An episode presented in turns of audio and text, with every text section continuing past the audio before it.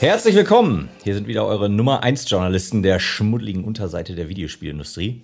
Keine Story zu schmutzig. Hier bei Haare auf die Zähne Folge 3. Live zugeschaltet aus dem Epizentrum der Sünde. Privatdetektiv, Karatemeister, aber vor allem leidenschaftlicher Erotik-Game-Spieler. Euer Lieblingsmoderator, Leisure Suit Kai Kanasta. Ahoi, ahoi. Und bei mir der Mann der wunderbaren Introduktion, Marco Mandarin.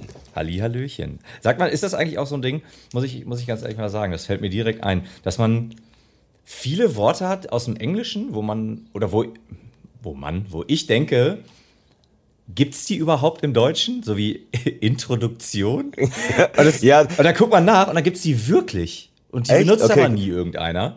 Ich hatte nämlich gerade ehrlich gesagt gedacht, dass ich das Wort auch gerade spontan erfunden habe, weil wir vorhin was mit Introduction gesagt haben im Vorgespräch und mir kein anderes Wort dafür eingefallen ist. Und nachdem du einfach mal so viele Adjektive etc. hintereinander gebaut hast, dachte ich, muss ja jetzt auch irgendwie was bringen. Das erste, was mir durch den Kopf flutschte, war halt Introduktion. Durch den Kopf flutschte, wundervoll. aber es gibt das Wort, okay, damit bin ich ja schon. Ich habe schon gedacht, hoffentlich merkt das jetzt keiner, das Wort wieder kommt, so wie die Hälfte der Songtexte, die ich singe, dass die halt komplett frei erfunden sind. Ne? So soll es sein. Ah, ja, sehr. Alles andere wäre ein Plagiat. Vermutlich nicht, aber ja. Naja. Ich muss sagen, ich spüre noch ein paar Reste des Alkohols, denn vor 2 Tagen hatten wir eine kleine Grillparty und in diesem Sinne möchte ich noch, also es war eine sehr feine Sause, möchte ich sagen. Warte, einen Moment. Willst du sagen, dass du dein Wohnzimmer verlassen hast mit der Konsole? Selbstverständlich, die Konsole hatte ich auf dem Rücken und den Arcade-Stick so an der Seite hängen wie so eine Tasche. Manche haben mir gesagt, ich sah sehr süß aus, aber gut, da möchte ich jetzt nicht, das möchte ich selber nicht kommentieren. Pro-Gamer sein und das Haus verlassen ist ja schon in manchen Fällen, also ich weiß ja nicht, ob das noch zählt, Marco, aber gut, Schwamm drüber, dafür bist du ja ein Wahnsinns-Podcaster, das reicht dann ja. Dankeschön, ich habe auch tatsächlich nicht viel sozialisiert, also ich saß die ganze Zeit da und habe Switch gespielt. Habe auch immer gesagt, habe auch immer so abgewunken, wenn einer reden wollte. Ja, so sollte das auch sein. Genau. Ich möchte nur noch eben liebe Grüße an den Stapel hier, wie sagt man, Grüße lassen? Ein paar Grüße lassen. Ausrichten. Und vielleicht müsstest du auch sagen, dass Stapel eine Person ist und nicht ein Stapel an, verkohlten Switches oder sowas. Nein, das möchte ich einfach so stehen lassen. Okay, das ist so schön. Grillschneckengrüße an Stapel. Grillschneckengrüße. Grillwurst sind da tatsächlich des Nachts abhanden gekommen. Und niemand weiß, wer sie sich einverleibt hat. Niemand? Wahrscheinlich betrunkene Vegetarier. Ich habe irgendwann mal gelesen, dass betrunkene Vegetarier dazu neigen, ab und zu dann doch Fleisch zu essen. Yep, sehr wahrscheinlich. Als nächstes würde ich ganz gerne erwähnen, dass wir jetzt einen Instagram-Account haben.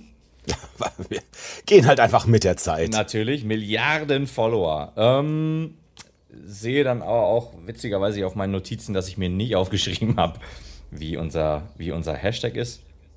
Aber das ist doch das Gute, daran sehen wir doch, wie committed dann die Fanbase ist. Wenn sie das rausfinden, dann sind sie gerade gut genug, dafür folgen zu dürfen. Yes, absolut, so sieht es nämlich aus. Aber ich weiß auch aus dem Kopf tatsächlich, ich hatte zuerst, Haare auf die Zähne ging zuerst nicht, ich weiß nicht warum. Hat auch da irgendwie rumprobiert, Haare auf die Zähne 666 und so gedönt.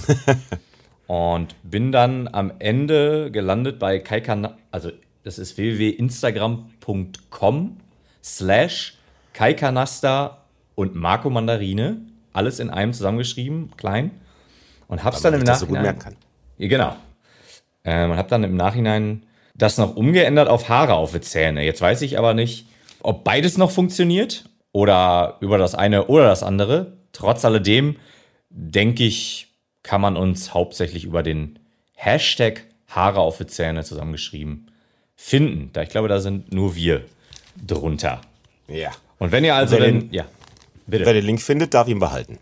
So sieht's aus. Da könnt ihr dann all euer Lob, Kritik, Liebesbriefe oder millionenschwere Exklusivdeals, die könnt ihr dann dahin hauen, wenn ihr möchtet. Jo, und dann geht's weiter, ohne Überleitung. Es geht einfach direkt weiter, weil wir echt so viel jetzt hier zu bequatschen haben. Zu unsere neue Anfangsrubrik, Notizen zur letzten Episode. Und das war in dem Fall Episode 2. Und, Star Wars Gag, ja oder nein diesmal? Absolut, ja. Okay. Unsere neue Favorite-Figur Jar Jar Binks kam nicht mehr vor, weil ihr die alle so abgefuckt gehatet habt und wir lieben ihn einfach. Aber gut, und außerdem kam Palpatine ein bisschen, oder Palpatine kommt jetzt langsam so richtig ins Game rein. Ich hoffe, ich vertue mich da nicht. Der kommt doch in Episode 2, geht das doch so langsam richtig mit dem los, oder? Ja, also in Episode 3 macht er die ersten Jedi kaputt und so. Aber ja, in Episode 2 weiß man halt dann schon sehr, sehr genau, dass er der Bösejenige ist. Alles klar, dieser Scherz hat mit Sicherheit erstklassig funktioniert. Und dann kommen wir zu meiner ersten Notiz. Und zwar muss ich gestehen, ich wusste nicht wirklich, was Kanasta ist. Und ich habe es gegoogelt und ich habe gedacht, Kanasta wäre ein Tanz oder eine Musikart. Und es ist ein Kartenspiel. Das ist ein Kartenspiel. Ja, also falls noch irgendjemand da draußen genauso unwissend war wie ich, Kanasta ist ein Kartenspiel. Ich hatte keine Ahnung. Ich dachte wirklich, das wäre Musik oder irgendwie ein Tanz oder sowas. Ja, du hast wahrscheinlich Macarena gemeint oder so. Keine Ahnung, ich weiß nicht. Ich dachte einfach Kai Kanasta und dann dachte ich mir so, Kanasta, was ist das eigentlich? Das ist doch so eine Musik oder sowas. Und ich hatte ja auch gesagt, weil bei der letzten Episode, weil Kai immer auf den Hollywood-Partys so geil abgeht auf Kanasta. Und in meinem Kopf warst du halt am Tanzen. Und jetzt weiß ich halt so, oh, das passt überhaupt nicht. Nee, ich war am Kartenspiel. Ja, genau, ich saß da und war am Kartenspiel. Mit Tom Hanks und so Konsort. So sieht's aus. Ja, weiter. Das Thema, was uns seit Episode 1 immer weiter verfolgen wird, Anakin Skywalkers Kinderschauspieler, ne Quatsch, der C64.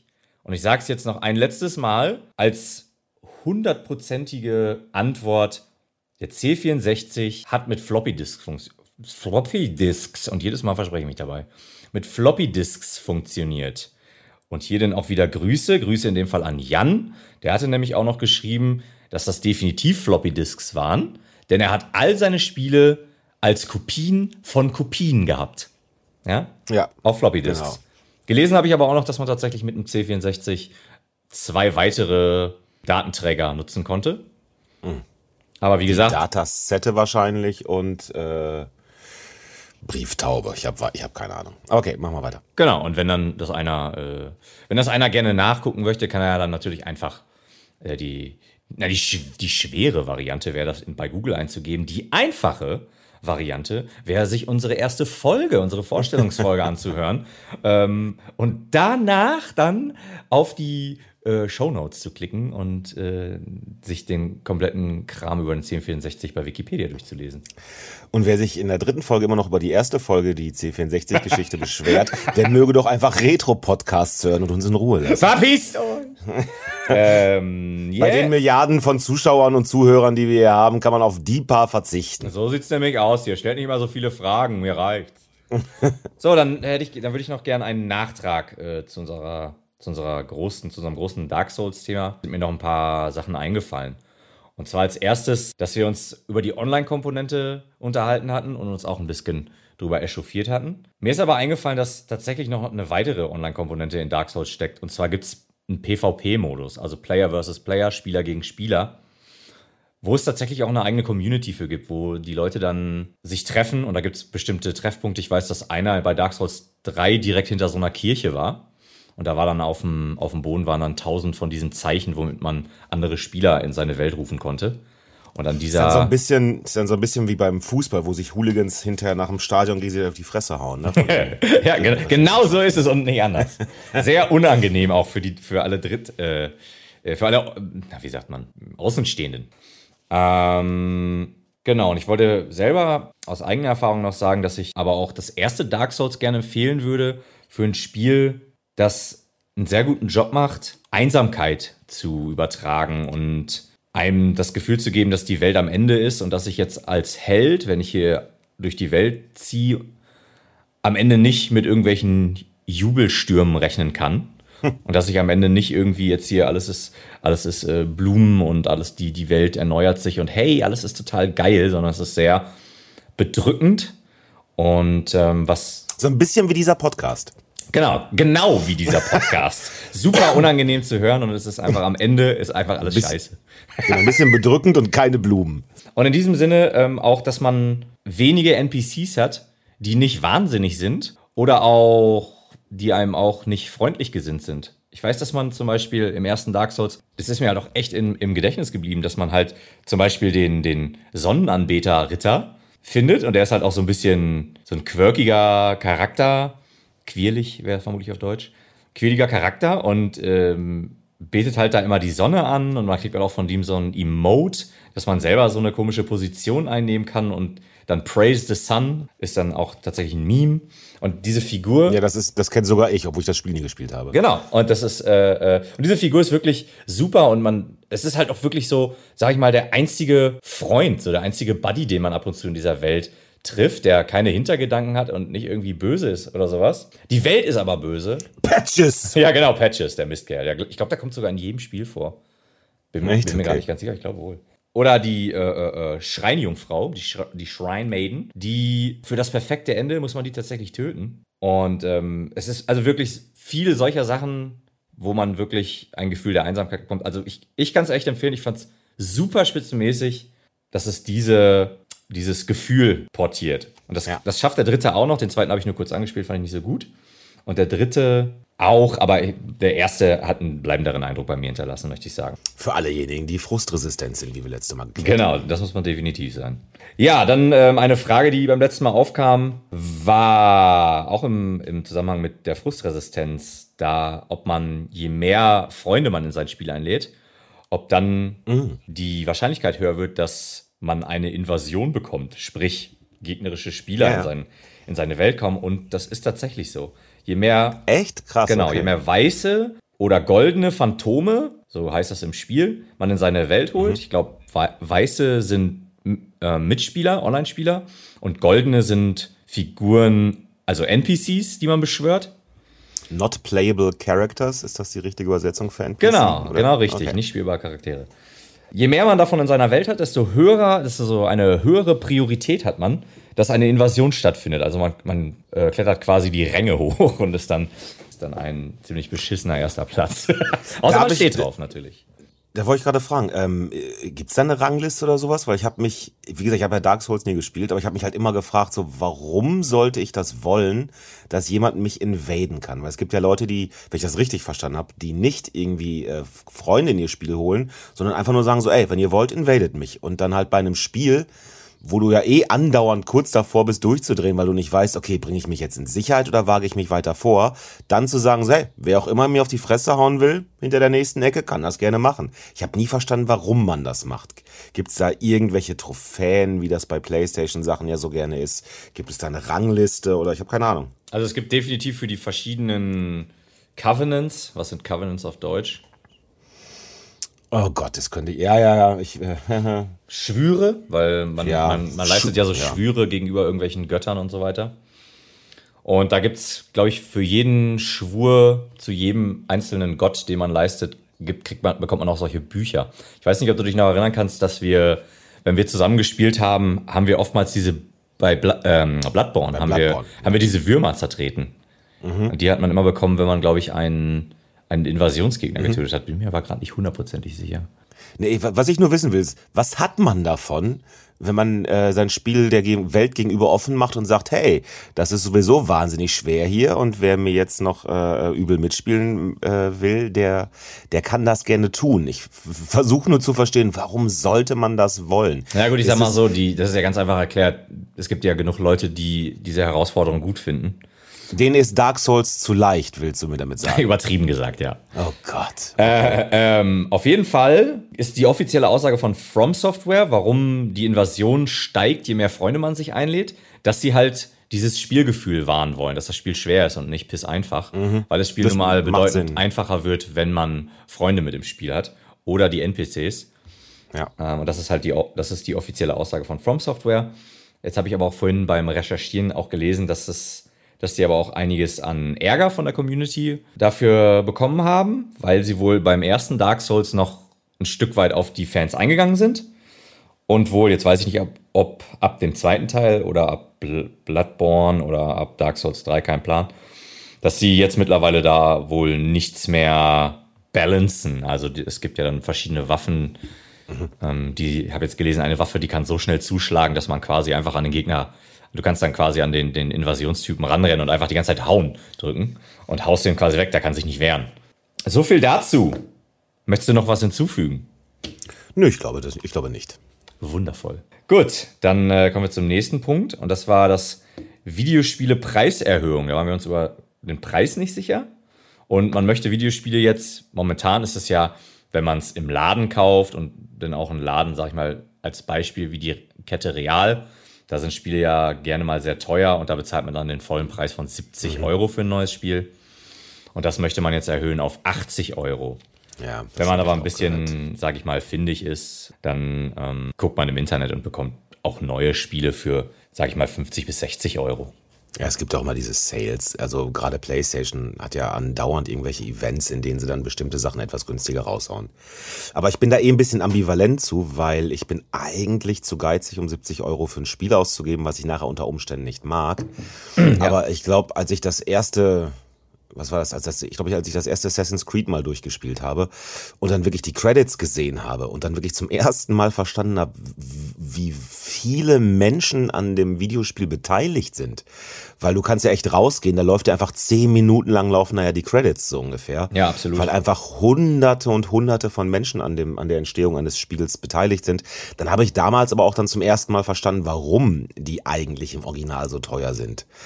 Weil ich selber mache ja Musik und dann ist man meistens zu 5 in einem Studio und nimmt da Musik auf, hat einen Produzent, dann ist man zu 6, dann gibt es einen Menschen, der ist die Plattenfirma sozusagen, dann ist man irgendwie zu 7. Und das sind dann im Endeffekt alle Beteiligten. Gut, hast du noch einen Fotografen dabei, oder einen Kumpel, der für dich das Foto gemacht hat, du kommst so auf 10 Leute. Ja. Und willst das Ding nachher dann für, ich weiß jetzt auch nicht, 15 Euro oder sowas verkaufen. Und dann laufen da die Credits von so einem Spiel und ich habe wirklich nicht damit gerechnet, dass das so viele Menschen sind. Und wenn so viele Menschen an einem Produkt beteiligt sind, dann ist natürlich auch klar, dass der Preis einfach auch höher sein muss. Wie beim letzten Mal schon gesagt, ist das natürlich ein Thema, das noch viel tiefer greift.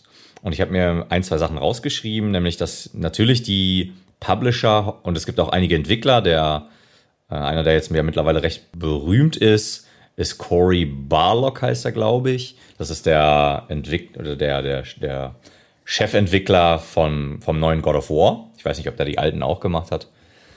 Ah, okay. Genau, und die beschweren sich halt, die sagen halt, ja, das ist gut, dass die Spiele teurer werden, weil das ja alles immer mehr kostet. Immer mehr, immer mehr, immer mehr. Ja, ja, klar. Und das, ich meine, du siehst ja auch, natürlich wird die Hardware besser und die Programme, die sie benutzen können, die werden alle besser. Mhm. Aber trotzdem erwartet der Spieler ja auch jedes Mal eine Steigerung in der Grafik. Du erwartest eine Open World, die irgendwie, weiß ich auch nicht, von hier bis zum Mars geht. Am besten noch eine Story und Day One Patches, die schon direkt 37 Gigabyte haben und sowas. Also ich denke schon, dass halt die Menschen immer mehr von einem Spiel erwarten. Und du hast natürlich ein paar bestimmte Blockbuster-Spiele, die wahrscheinlich genau diese Entwicklung ja auch befeuern, ne? Und die jedes Mal raushauen. Unsere Open World ist diesmal 7-mal so groß, wie sie beim letzten Mal war. 20-mal so groß wie Skyrim. Und Skyrim war ja schon elendig groß, so die Welt, die Karte.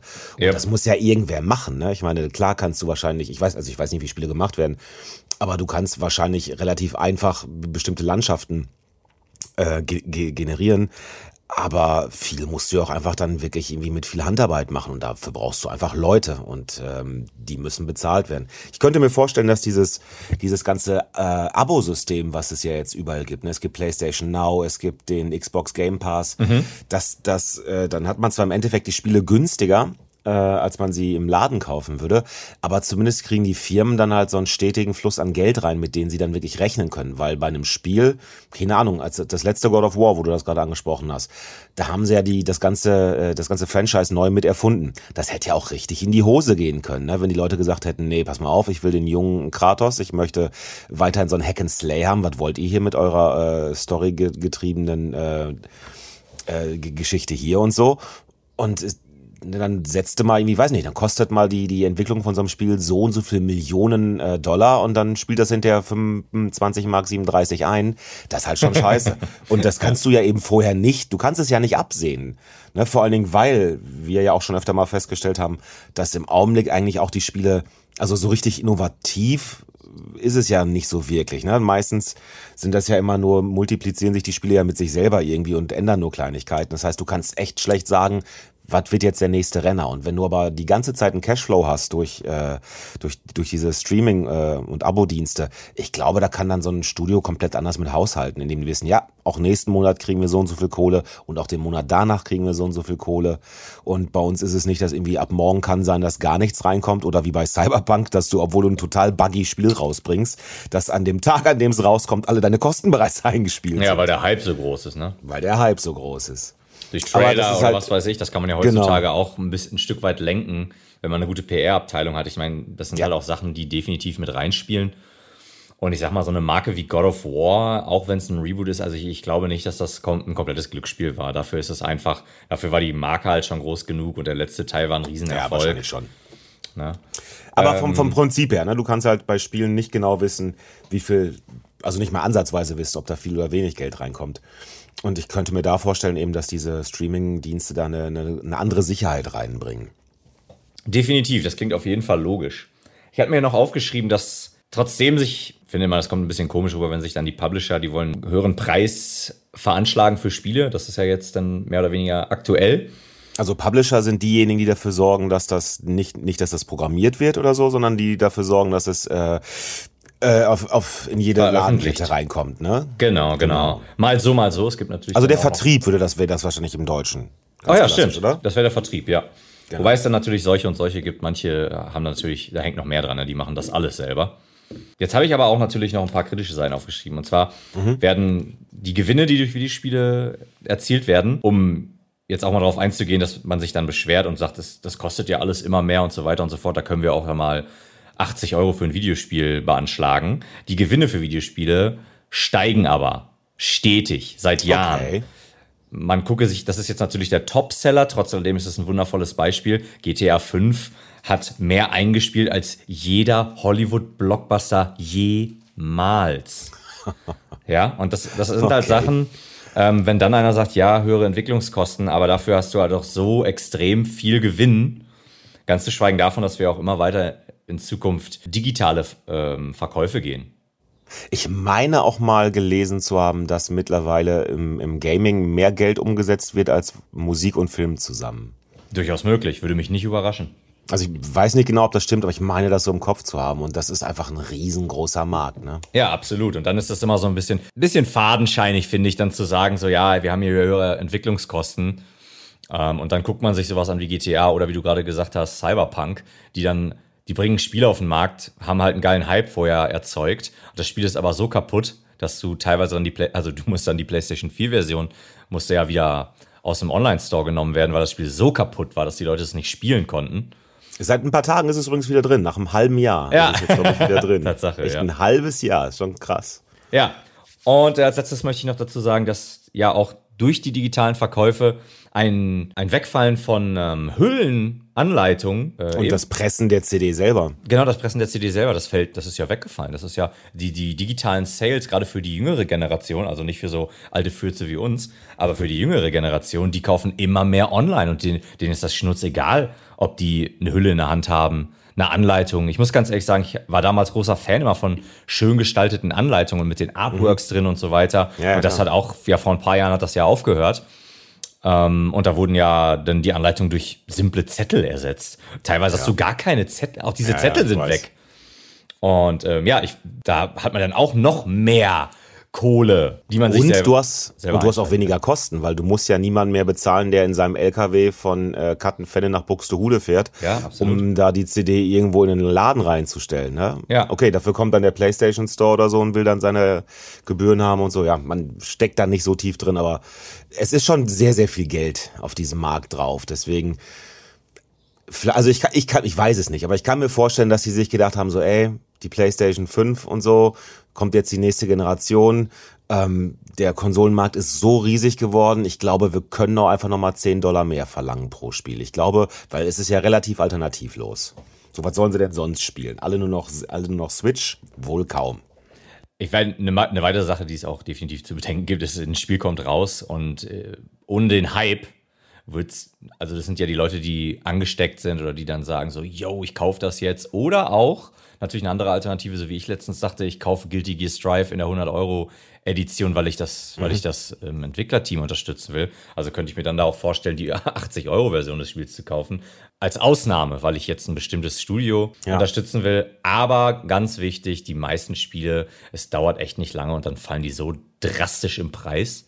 Und der Hype stirbt einfach ab. Und dann hast du halt dein 80-Euro-Spiel und nach 2 Monaten, die man sich dann natürlich gedulden muss, aber Geduld ist ja bekanntlich eine Tugend, und dann hast du das halt für 50 Euro, 40 Euro und dann gib dem vielleicht mal ein ganzes Jahr, dann hast du die Super Special Edition mit allen DLCs und dann bezahlst du nur noch 30 Euro und hast das ganze Paket, muss man auch immer noch natürlich dann dazu sagen. Ja, und ich muss auch sagen, dass mir bei bestimmten Spielen, dass ich auch überhaupt kein schlechtes Gewissen habe, das irgendwie gebraucht für günstig Geld zu kaufen, wenn ich mir ansehe, dann, dass sie dann noch irgendwie einen Battle Pass von mir haben, mir verkaufen wollen, alles Mögliche Ingame-mäßig mir auch noch verkaufen wollen mit extra Geld, wo ich denke, Alter, ihr seht uns auch nur noch als so ein Cash Grab, als so eine Kuh, die du hier melken kannst.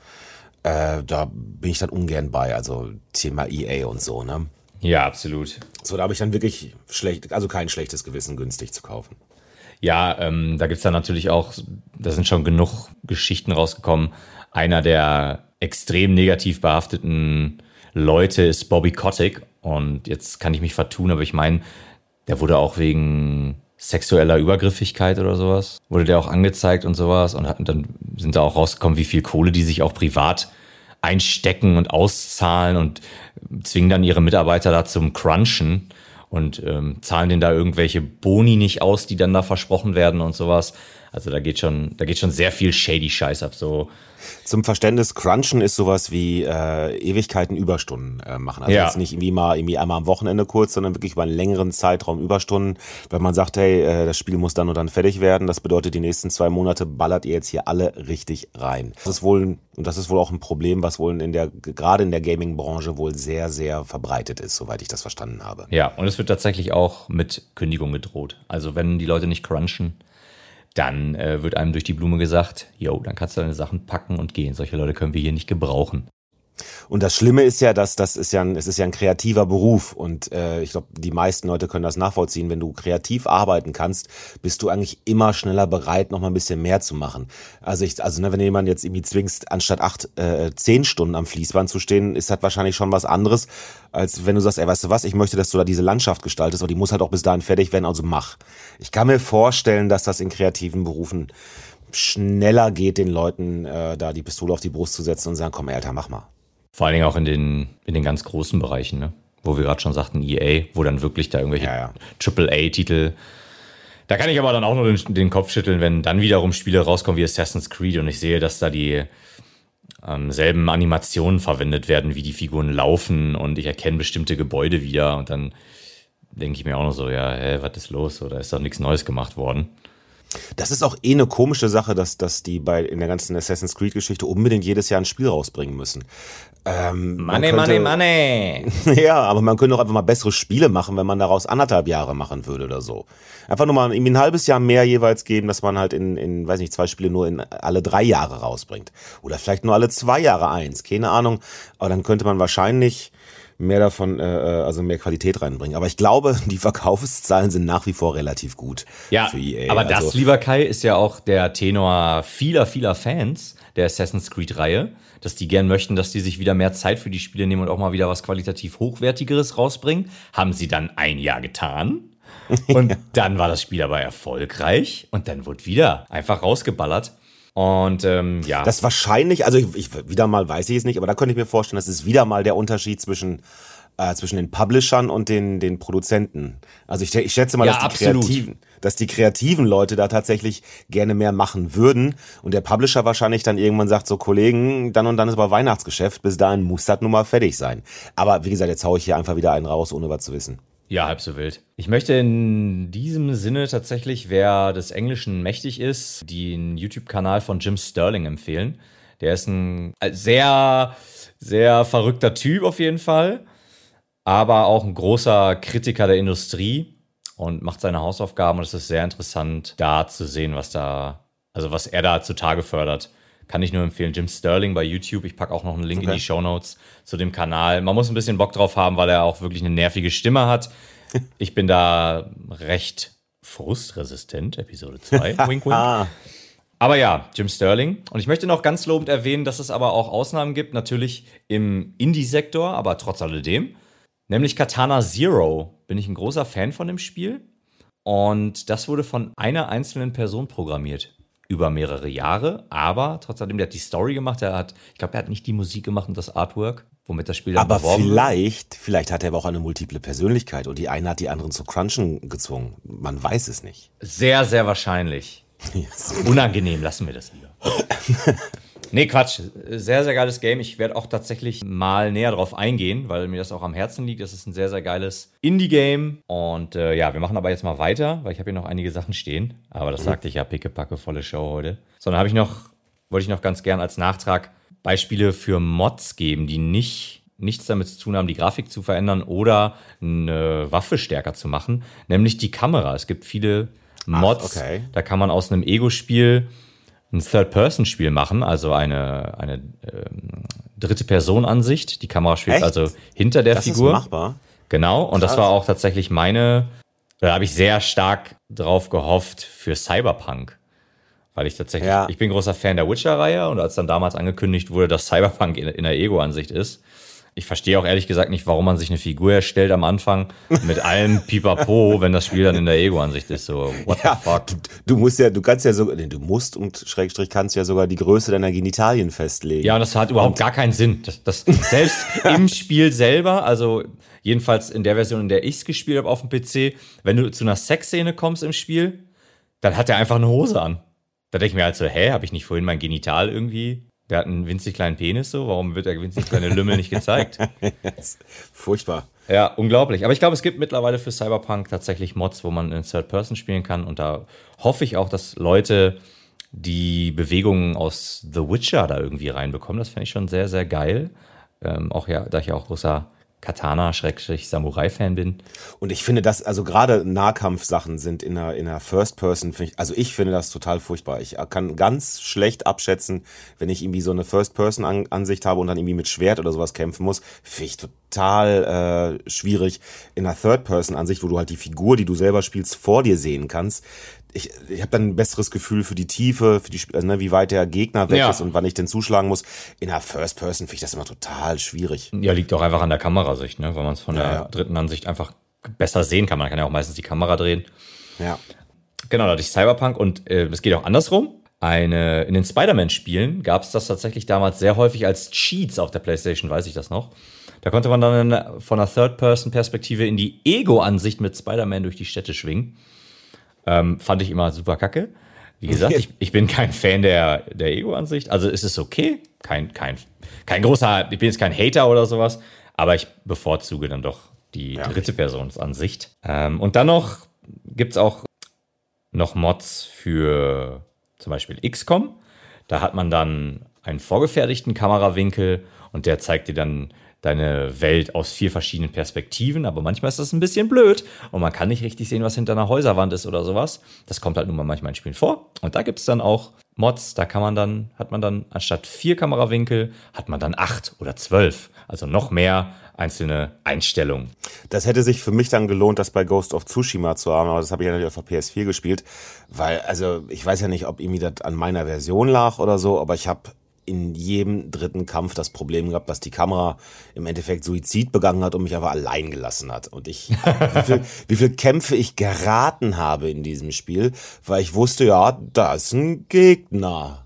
Aber das war dann auch so ungefähr alles, was ich an Informationen hatte, weil die Kamera sich dann hinter irgendwelche Wände gestellt hat und was weiß ich nicht was. Aber wirklich richtig, richtig häufig. Also das fand ich schon sehr, sehr abgefahren und hätte ich von eigentlich einem so tollen Spiel eigentlich ein bisschen mehr erwartet in der Hinsicht. Ansonsten ein sehr empfehlbares Spiel. Verrückt, weil ich kann das überhaupt nicht sagen. Ja, ich weiß, also mehrere Menschen, selbst der Mensch, der mir das Spiel sogar ausgeliehen hat, das war nicht meins, selbst der hat gesagt, kommt mir gar nicht bekannt vor. Und dann habe ich da halt nochmal drauf geachtet, weil ich dachte, vielleicht bin ich irgendwie doof oder so und habe das irgendwie jetzt nur irgendwie überproportional im Kopf. Und habe dann, als ich dann weitergespielt habe, festgestellt, nein, andauernd hängt sich die Kamera hinter irgendwelchen Wänden bei mir auf und lässt mich da alleine gegen ein, zwei Mongolen. Waren das Mongolen? Ich weiß es schon gar nicht. Ich glaube, es waren Mongolen. Und dazu kann ich ganz kurz eben reinschmeißen, dass ich heute gesehen habe, dass Sucker Punch, die Entwickler von Ghost of Tsushima, die haben heute ein Bild gepostet, vielleicht ist es auch von gestern. Auf jeden Fall ein Bild, da steht Ghost of Tsushima 2. Ah. Es ist aber, glaube ich, ein altes Artwork. Und unter dem Bild wird auf ein DLC hingewiesen, Ghost of Ikishima. Ich weiß jetzt nicht, ob das ein Prank ist, aber ich würde mir natürlich ein DLC sehr wünschen. Vielleicht mit Miyamoto Musashi, einer der bekanntesten Samurais Japans. Aber ich hatte gehofft, dass du jetzt sagst, wer das ist und ich nicht nachfragen muss. Ja, einer der bekanntesten Samurais Japans, der sehr dafür bekannt ist, dass er mit zwei Schwertern gekämpft hat. War auch für die damalige Zeit, also Japans Mittelalter, war ja sehr groß, nämlich 1,80. Was wir jetzt bräuchten, wäre so ein Showbuzzer, so ein Piu, wo man dann draufhauen könnte, wenn man sagt, und sie haben wieder was gelernt bei diesem Podcast. Oh yeah, und die Leute alle so, boah, wie viel ich gelernt habe, seit ich euren Podcast höre. Ich bin richtig, ich bin mittlerweile Professor. Ich bin zwar trotzdem in Mathe durchgefallen, aber hey, ich weiß. Ja, aber alles andere, Knaller. Ja, aber dafür haben wir jetzt unser Instagram. Und dann können die Leute uns ja dann ihre Liebesbriefe schreiben. Ja, auf jeden Fall in diesem Zusammenhang kann ich auch noch ganz kurz empfehlen, wer auf Mangas steht. Es gibt einen erstklassigen Manga, großartige Zeichnungen, auch keine Kulleraugen, sondern relativ realistisch. Ist der Manga Vagabond von Takehiko Inoue. Sehr, sehr gut, da geht es um Miyamoto Musashi. Ist allerdings auch etwas für Erwachsene. Ich glaube zwar auch, hier hören hauptsächlich Erwachsene zu. Trotz alledem sage ich es vorher, denn da geht es teilweise doch sehr rabiat zur Sache, wenn dann Leute um die Ecke gebracht werden, beziehungsweise in einem Duell. Die Duelle waren übrigens auch sehr, sehr klasse bei Ghost of Tsushima. Aber ich schweife ab. Die was? Die Duelle. Oh ja, die Duelle waren super. Auch die Locations für die Duelle, wenn man dann da am Meer gekämpft hat in diesem Steinkreis so, und so. Irgendwie so Spaghetti-Western-mäßig halt dann in unserem Japan-Setting, das war schon ganz geil. Echt. Ja, ist halt auch Akira Kurosawa. Das ist sehr, sehr, sehr, sehr cool. Akira Kurosawa ist einer der bekanntesten japanischen Regisseure. Und der hat, einer seiner bekanntesten Filme ist Die Sieben Samurai. Und dann hat sich Sergio Leone... Mhm. Das ist der Spaghetti-Western-Mensch. Genau, der hat sich davon, der war ein großer Fan und hat dann tatsächlich das Ganze in das Spaghetti-Western-Genre gepackt und hat den Film gemacht, Die glorreichen Sieben, was letztlich einfach nur die Sieben Samurai ist, halt im Wildwest-Setting. Und einer der bekanntesten Filme von Akira Kurosawa ist Yojimbo. Und Yojimbo wurde ebenfalls auch vom selben Regisseur in das Gewand des Spaghetti-Westerns gekleidet, in dem Film für eine Handvoll $. Also hätten wir jetzt diesen Buzzer gekauft, der hätte sich bereits jetzt akklimatisiert. Schon wieder. Mann. Andererseits, dann würden wir ihn ja nur noch drücken. Die Leute sind hinterher. Die Leute sind dann viel schlauer als wir. Dann hören die nicht mehr zu. Shit. Alrighty. Ich hab noch mehr. Sorry, wir sind bei 40 Minuten und ich habe noch mehr. Genau, so, nächster Punkt. Zu meinem Twitch, das ist in der Konversation untergegangen, beziehungsweise es kam nicht dazu. Hattest du mich gefragt, nach meiner Herangehensweise zu Sekiro, was ja beim ersten Mal recht frustrierend war, hatte ich ja auch gesagt. Und meine Herangehensweise war, dass ich mir das offen gehalten habe, Mods zu benutzen, um das Spiel einfacher zu machen, falls ich nicht weitergekommen wäre. Was nicht passiert ist, ich hatte mir aber die Option offen gehalten, das hat mir sehr viel Freiheit gegeben und hat mir das einfach erleichtert. Und hat mich aber reingefuchst und in diesem Sinne möchte ich nochmal sagen, Sekiro ist ein wirklich erstklassiges Spiel, wenn man es denn versteht. Man sollte sich vielleicht ein paar YouTube-Tutorials angucken. Wenn man keinen Bock drauf hat, kann ich das auch verstehen. Nächster Punkt. Steam. Ich hatte gesagt, Steam gehört zu Steam. Nein, Steam, das Programm, wurde von Valve entwickelt. Valve, Schande über mein Haupt, dass ich das nicht wusste. Und Valve, die Valve Corporation, das ist die Firma, die 1996 von Gabe Newell und Mike Harrington gegründet wurde. Und die haben so bekannte Spiele entwickelt wie Half-Life, Portal, Dota, Counter-Strike, Team Fortress, Left 4 Dead, und zuletzt Half-Life Alyx. Also die haben die Steam-Plattform auch noch gegründet? Die haben die Steam-Plattform entwickelt tatsächlich und haben sich ja dann danach so mehr oder weniger aus dem Videospiele entwickeln zurückgezogen. Das hatte ich noch gesagt, aber ich wusste nicht mehr, woher Steam war. Und Steam ist von Valve. Valve Corporation, sehr, sehr bekannt. Und sehr, sehr erfolgreich, wenn nach der Auflistung, die du gerade gebracht hast. Absolut, also Counter-Strike, was ja auch damals das Nummer 1 Spiel war in der Killerspiele-Debatte. Das werden wir mit Sicherheit auch mal irgendwann aufgreifen als Thema. Ist aber auch mittlerweile alt irgendwie. Ich glaub, das sind aber es gehört ja irgendwie dazu. Also mein Dad, mit dem habe ich immer noch solche Gespräche, der immer noch irgendwie glaubt, ne, dass Videospiele dich so verrohen, dass du dann irgendwie und so bla bla bla. Und das auch letztlich Vorurteile, es ist dasselbe wie, sage ich jetzt mal, Anime, irgendwas sieht nach Anime aus, ist scheiße. Ja, genau. Ja, stimmt wohl. Oder Overwatch ist für Kinder. Ja. Das lässt mich nicht los. Das vor allem auch gesagt habe. Ja, ich werde euch alle vernichten. Nein, weiter geht's. Der Ubisoft Store. Es ist einfach der Ubisoft Store. Ich war mir nicht sicher, es gibt keinen extra Namen. Es ist der Ubisoft Store. Und tatsächlich, ich konnte nichts anderes finden. Die brechen nicht in den Sony-Markt ein. Man kann wohl auch nicht auf irgendwelche Links zum Ubisoft Store kommen über die PlayStation. Man kommt immer in den PlayStation Store. Entgegen besserem Wissen, ich lasse mich gerne als Besseren belehren, aber ich konnte nichts finden. Alle Ingame-Links führen zum PlayStation Store. Ach, okay. Ich hätte jetzt gedacht, dass du vom Ingame, wenn du ein Ubisoft-Spiel spielst, dass du dann über den Link da reinkommst, aber anscheinend nicht. Ja. Ich konnte nichts finden. Vielleicht ist es so. Ja, okay. Ich lasse mich gerne als Besseren belehren. Unser Instagram steht euch offen, Leute. Belehrt mich, / uns, eines Besseren. Nächster Punkt. GTA-Musik. Ah, ja, mit Spotify verlinken und so. Genau. Kann man tatsächlich auf dem PC, man kann seine Spotify-Playlist bei GTA rein einbinden. Oh. Und jetzt ganz schnell Mini-Tutorial. Wie kriegt man das Self-Radio? Das heißt dann Self-Radio. Man hat das Spiel, man muss das Spiel schließen. Dann geht man auf den eigene Dokumente-Ordner. Da müsste man dann einen Rockstar Games-Ordner haben. Da klickt man ebenfalls drauf, dann kommt man zu GTA 5. Und da drin müsste ein User-Music-Ordner sein. Da packt ihr dann alle nicht DRM-geschützte Musik rein, im Format MP3, WMAs, M4As, habe ich noch nie zuvor gehört, M4As, aber ja, das packt ihr dann da rein und dann macht ihr das zu, startet GTA 5, dann geht ihr da ins Pause-Menü, da geht ihr unter Einstellungen zu Audio und dann könnt ihr einstellen, ob ihr einfach nur die Musik hören wollt, die Musik im Shuffle hören wollt oder, und das wusste ich auch nicht, das finde ich sehr, sehr geil, ob ihr die Musik mit Radiowerbung und Moderator hören wollt. Das haben die tatsächlich gemacht. Das gab's definitiv in 4 nicht. Nee, nicht definitiv, jetzt lehne ich mich so weit aus dem Fenster. Aber ich meine, ich hätte das nicht gehabt damals. Das finde ich sehr, sehr geil, dass man dann seine eigene Mucke mit einem Radiosender hören kann. Auch mit der Pisswasserwerbung und so von GTA. Ja. Großartig. Das ist tatsächlich sehr großartig. Und jetzt schmerzt es doch gerade, dass ich kein PC-Kind mehr bin, was Spielen angeht. Weil das wäre so, mit dem eigenen, selbst zusammengezimmerten Soundtrack da durch Los Santos zu ballern, das wäre schon cool. Traumhaft. Kai, du kommst zurück zu dem PC. Ich sage ja, du kommst zurück.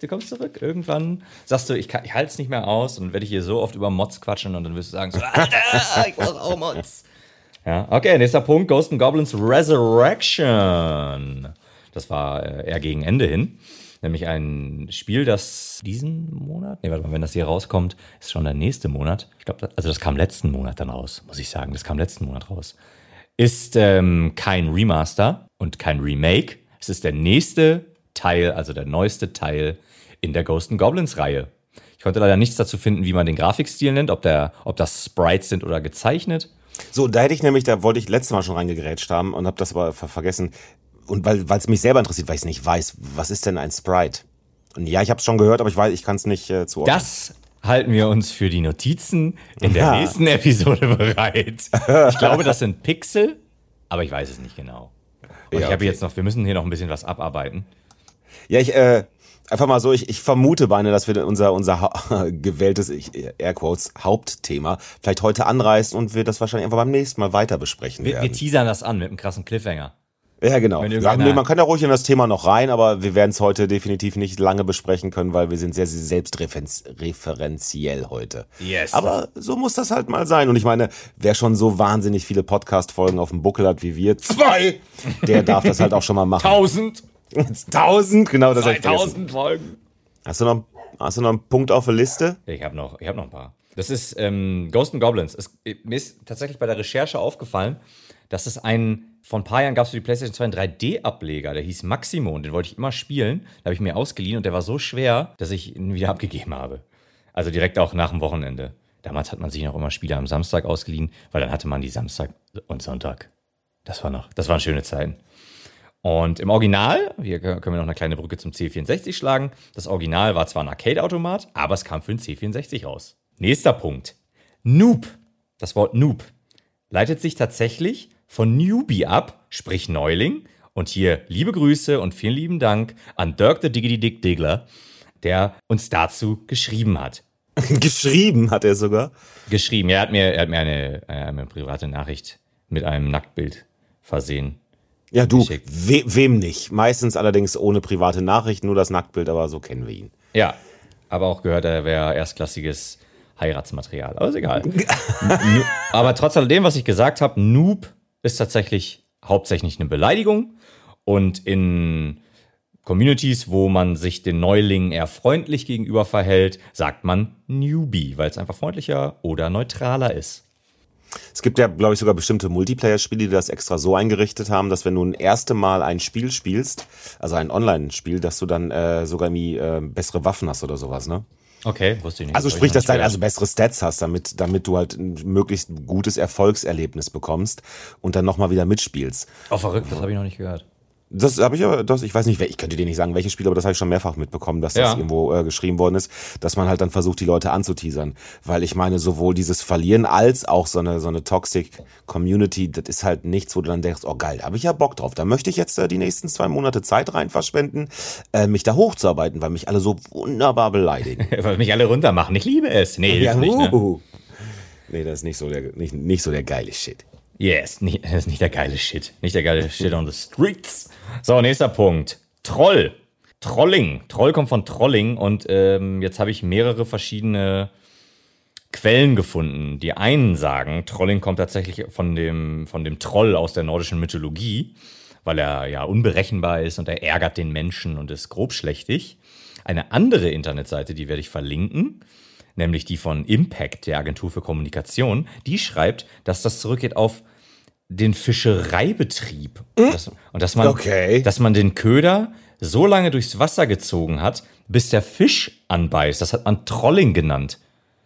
Witzig, okay. Jetzt weiß ich allerdings nicht, ob das wirklich so ist. Welche Quellen da korrekt sind. Ich meine, aber es würde ja Sinn machen, ne? Weil viel Trolling ist ja, wenn die Leute eben halt darauf warten, dass jemand anbeißt, ne? Und sich drüber ärgert. Genau. Und der letzte Punkt, yes, ist Mr. Miyagi, auftragen rechte Hand, polieren linke Hand, atmen nicht vergessen. Ja, das war Mr. Miyagi. Und das war mein letzter Punkt zu Notizen zu Episode 2. Bringt Jar Jar Binks zurück. Ich hoffe, in Episode 3 gibt es eine epische Schlacht am Ende zwischen Anakin auf der dunklen Seite und Jar Jar Binks. Mal schauen. Ja, ist doch wunderbar. Wir haben es also geschafft, eine 1:20 Folge mit 55 Minuten Nachbesprechung zu machen. Erstklassig. Aber ich habe auch viel recherchiert und ich finde, es ist auch viel Gehaltvolles drin. Nee, das war gar nicht so despektierlich gemeint. Hör auf! Wir müssen aber jetzt eine ganz kurze Unterbrechung machen, weil vielleicht hört ihr das die ganze Zeit schon im Hintergrund, einer meiner Hunde dreht am Rad und ich muss den mal eben zusammenstauchen, weil der sonst einfach nicht Ruhe gibt und man das die ganze Zeit auf meiner Spur hören wird. Oder der Marco erzählt euch jetzt was Schönes, während ich mal eben einen Hund beruhige. Aber ansonsten machen wir hier mal ganz kurz einen Cut und sind sofort wieder für euch da. Leute, das wird nicht passieren. Ich mache jetzt das Licht an und hole mir ein Bier. Bis gleich.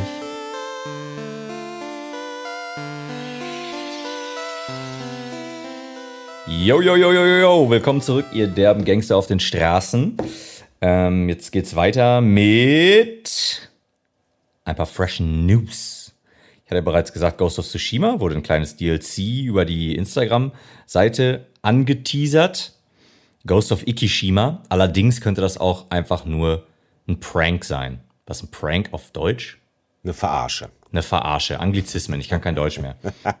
Aber wie kommst du darauf, dass das, wieso war jetzt irgendwie, gibt es sowas wie den 1. April für Gamer nur jetzt oder so? Oder ist das so eine Sache, dass Studios gerne sowas in die Welt setzen und das dann nur ein Witz ist?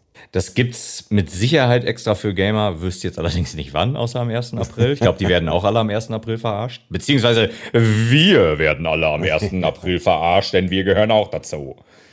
Aber der Unterton unter diesem Post und was sie dazu geschrieben haben, soll ich es mal zitieren? Kannst du gerne tun. Wäre geil, wenn ich jetzt Nein gesagt hätte und mich einfach so in der Luft hätte hängen lassen damit. Dann hätte ich weitergemacht. Ja, ist klar. Und zwar haben sie unten drunter geschrieben, a rumored mini-sequel called Ghost of Ikishima could be on its way for the 2021 Holiday Season. Dann ein erschrockener Smiley, ein, ich weiß nicht, sieht aus wie eine Weltraumtitte, keine Ahnung, Smiley. Dann, und ein Feuer-Smiley. Dann steht dahinter noch Thoughts, Fragezeichen. Und ich weiß nicht, durch die Smileys vielleicht bin ich ein bisschen verunsichert, dass ich denke, das ist vielleicht nur ein Prank. Vielleicht ist es aber auch einfach die Ankündigung für das nächste Teilchen. Für ein Mini-Sequel oder für ein Mini-DLC. Ich habe auf jeden Fall Bock drauf. Ja, ich fand das auch. Das hat sich echt sehr, sehr schön gespielt. Und diese ganze... Also ich weiß noch, als ich das gespielt habe, ich bin ja zum Beispiel nicht so Japan-affin, wie du das bist. Aber irgendwann Freundin auch hier gewesen und ich sagte uns, ey, wenn Japan echt auch nur ansatzweise so geil aussieht wie das hier, dann müssen wir dann auch irgendwann mal nach Japan. Weil das mit diese ganzen Felder in Kirschblüten getaucht, mein Gott, sah das schick aus, das Spiel. Ich war auch tatsächlich nie da, aber wir wollen in 1-2 Jahren hin, dann werde ich dich definitiv nochmal ansprechen, mein Süßer. Aber was ich gesehen habe, auch in der Vorbereitung, weil wir hatten das schon mal vor, das ist dann allerdings ins Wasser gefallen. Es gibt in Japan tatsächlich noch sehr, sehr viel Natur und die legen da auch großen Wert drauf. Hab mal eine verrückte Doku gesehen, da gibt es wirklich Leute von der Stadt, die haben an so einem alten Baum, da buddeln die ganz vorsichtig die Wurzeln aus und pinseln die ab und dann wird das gepflegt, die Wurzeln von diesem uralten Baum werden gepflegt. Und da kommt dann noch was, wenn die so eingepinselt mit irgendeinem Wachstumsmittel oder was auch immer, damit er länger lebt. Richtig, richtig crazy. Ja, und ich meine, in 1-2 Jahren, wenn der Podcast die ersten Milliarden abgeworfen hat, dann können wir uns ja auch das Flugzeug dahin kaufen. Das ja, natürlich, wir kaufen Japan. Wir kaufen einfach Japan und holen das nach hier. Also du träumst einfach zu klein. Wir kaufen Japan einfach direkt auf. Easy peasy. Sowieso. Wir können es gegen Bayern tauschen. Aber ich glaube, dann mache ich mich wieder unbeliebt. Okay, lass mal das. Dann möchte ich noch kurz... Ein Spiel, das gibt es umsonst auf dem PC. Das nennt sich Pizza Tower. Ich bin durch Zufall drauf gestoßen. Und es sieht aus, wie Ren und Stimpy gezeichnet sind. Okay. Ja, also ein bisschen crazy und abgefuckt. Liebe Grüße an Schnabel. Wir hatten uns auch darüber unterhalten. Und es spielt sich wie Wario, wie das alte Wario-Game. Und es sind, weil es halt Pizza Tower, die Hauptfigur ist halt ein Italiener und er ist ein großer Fan von einem Videospiel mit einem Igel. Also es ist eine eindeutige Anspielung auf Super Mario und Sonic. Okay. Und ich hab's angespielt und es ist super witzig und es sieht super crazy aus. Und es gibt halt 3 Demo-Levels. Allerdings leider nur für den PC. Aber das war wirklich witzig. Und ich hoffe, dass die erfolgreich sind und das ganze Spiel rausbringen. Das nochmal nur mal kurz so nebenbei. Okay. Dann, apropos, was spielst du denn gerade, Marco? Was spiele ich gerade? Ich bin tatsächlich immer noch bei Guilty Gear. Guilty Gear und Mortal Kombat. Okay. Der gute Armin, liebe Grüße, hat sich auch Mortal Kombat geholt und ich hoffe, wir fangen bald an. Wenn dieser Podcast rausgekommen ist, dann sind Armin und ich hoffentlich schon am Trainieren. Unser Fuzzi-Game. Aber das erkläre ich jetzt nicht. So, dann einfach ganz allgemein. Katana Zero, ich hatte es vorhin erwähnt. Gibt es schon erste Bilder zum neuen DLC, was der Typ jetzt mit einem kleinen Studio macht. Er hat das Spiel vorher komplett alleine gemacht. Und ich warte sehnsüchtig auf dieses DLC. Warte mal. Ist das so ein Spiel, wo du auch so Zeiteffekte hast und so ja. Bullet Time? Ich glaube, davon habe ich Bilder gesehen und ich glaube, das sieht aus, als könnte man nicht glauben, dass das ein Mann alleine gemacht hat, richtig? Ja, nee, das sieht super gut aus, natürlich. Dann habe ich da, glaube ich, Bilder dazu gesehen, stimmt. Ja, hammer gut und die Story, ohne Scheiß, eine erwachsene Story mit so Psycho-Scheiß. Richtig, richtig nice. Kann ich echt dann glaube ich, weiß ich ungefähr, was du meinst mit dem Spiel. Dann ist das wirklich, das sieht wirklich verdammt interessant aus. Yep. Man muss allerdings auch ein klein bisschen frustresistent sein. Man stirbt halt mit einem Hit. Wenn du einmal getroffen bist, bist du tot. Wow, alle Gegner allerdings auch. Und du hast halt diese Fähigkeit, der Hauptcharakter kriegt eine Droge und damit kann er die Zeit verlangsamen. Aber ich bin auch tatsächlich ein großer Fan von Zeitreise-Stories und allem, was da so mit dranhängt. Und das hängt hier ebenfalls mit dran. Sehr geile Story, sehr coole Ideen. Und super geiles Gameplay, macht wirklich Bock. Kann ich nur empfehlen. Naja, auf jeden Fall. Hast du die Kampagne von Titanfall 2 gespielt? Nee, tatsächlich nicht. Da gibt's auch ein Level mit so Zeitsprüngen, wo du bestimmte Hindernisse und bestimmten Gegnern immer ausweichen musst, indem du per Knopfdruck zwischen zwei Zeitlinien hin und her springst. Und dann musst du irgendwie so einen Hindernisparcours, und das kannst du halt eben nur, weil irgendwie, weiß nicht, in der Zukunft, in der Vergangenheit waren da noch Plattformen, die jetzt heute nicht mehr da sind und so, dann wäre das eventuell was für dich. Okay, klingt ganz geil. Klingt ganz geil. Aua, ich merke gerade, mein Zahnfleisch tut ein bisschen weh. Ich habe mir am Wochenende im Suff die Zahnbürste mit Schmackes gegen meinen Zahn gehauen. Tut mir weh. Egal. Denn noch für die Fighting Game Community, für all unsere Fighting Game Fans, wie ich auch einer bin, wir warten jetzt sehnsüchtig auf das letzte DLC für Samurai Showdown, denn es wird eine Guilty Gear Figur, und mit einer sehr großen Wahrscheinlichkeit wird's Biken, eine meiner absoluten Lieblingsfiguren aus Guilty Gear. Das auch nur mal noch so nebenbei. Und jetzt kommt die ganz große News. Ich habe heute ein Newsletter bekommen von dem Witcher-Kartenspiel, wo ich mich für den Newsletter... Gwent, wo ich mich für den Newsletter angemeldet habe, obwohl ich das Spiel nur 2-3 Mal gespielt habe. Kompletter Quatsch. Egal, auf jeden Fall, es wird eine WitcherCon geben. Eine Witcher-Expo, eine Witcher-Veranstaltung am 9. Juli. Okay. Und da werden Neuigkeiten veröffentlicht zu den Witcher-Spielen, zu Gwent und auch digital zu... oder in Person? Ja, ich glaube, es ist online. Ich glaube, es ist noch nicht erlaubt. Okay. Aber weiß ich auch nicht genau. Auf jeden Fall wird es online sein. Das ist die WitcherCon am 9. Juli. Und da werden auch Neuigkeiten zur Witcher-Netflix-Serie veröffentlicht wohl. Auf dem Bild sieht man auch den Geralt aus dem Spiel im Newsletter. Machen wir mal kurz auf hier. Genau. WitcherCon. Schreib's dir in dein Questbuch. Oh Gott. Auf jeden Fall sieht man Henry Cavill als Witcher. Und daneben den Videospiel Geralt. Tut mir leid, aber das sieht einfach 1000-mal cooler aus. Das ist echt, das hat mich heute ein wenig verwundert, dass man auf einmal ist da so eine E-Mail und es wird die WitcherCon angekündigt. Fand ich ein bisschen fancy und crazy. Gucken, vielleicht ein Witcher 4 irgendwann mal anteasern oder so. Die haben tatsächlich schon gesagt, dass das entwickelt wird. Ach, okay, cool. Yep, und es wurde gehintet. Es wurde darauf, was ist hinten auf Deutsch? Hingewiesen, nee, nicht ganz, aber ja, so ein bisschen. Ja, so ein Hinweis gestreut oder sowas. Genau. Dass das nächste Witcher-Game als Hauptfigur Ciri hat. Ciri. Mhm. Und denn das so ein bisschen mit dem Zeitreise-Ding verbunden wird. Ja. Mit ihrer Fähigkeit, durch die Zeit zu reisen. Da wären wir schon wieder bei Zeitreisen. Hallo? Dann ist das ja wohl irgendwie das Thema heute. Ich weiß gar nicht. Die Fans haben ja alle so krass darauf gehofft, dass es einen Ciri-Auftritt in Cyberpunk gibt. Gibt's einen? Ich habe das durchgespielt einmal und ich habe da keine Ciri drin getroffen. Okay, ich habe es nicht durchgespielt, aber ich habe ziemlich viel gespielt. Stimmt, es gab doch in Witcher 4 irgendwie eine Szene, wo Ciri irgendwie erzählt, dass sie doch in einer anderen Welt war und da wären Leute in Autos gewesen und solchen Sachen. Also die beschreibt so eine Cyberpunk-Szene praktisch, glaube ich, da mehr oder weniger. Genau, da haben die am Cyberpunk gearbeitet und das war deren kleines Easter Egg. Witzig. Kleines Osterei. Ja. Für Cyberpunk, das sie da gerade entwickelt haben. Oh, wäre natürlich danach auch ganz witzig, wenn sie das dann praktisch sich sozusagen dann selbst referenzieren und das dann bei Cyberpunk auch machen. Aber das werde ich dann. Das hört ihr dann in den Anmerkungen zur letzten Episode, in der nächsten Episode. Ja, in den Anmerkungen zu den Anmerkungen. Ja, genau. Zur Fußnote der Anmerkung zur Fußnote. Ja. Dann lass uns. Ah, genau. Was zockst du gerade? Ich habe gesagt, was ich zocke. Was zockst du denn gerade?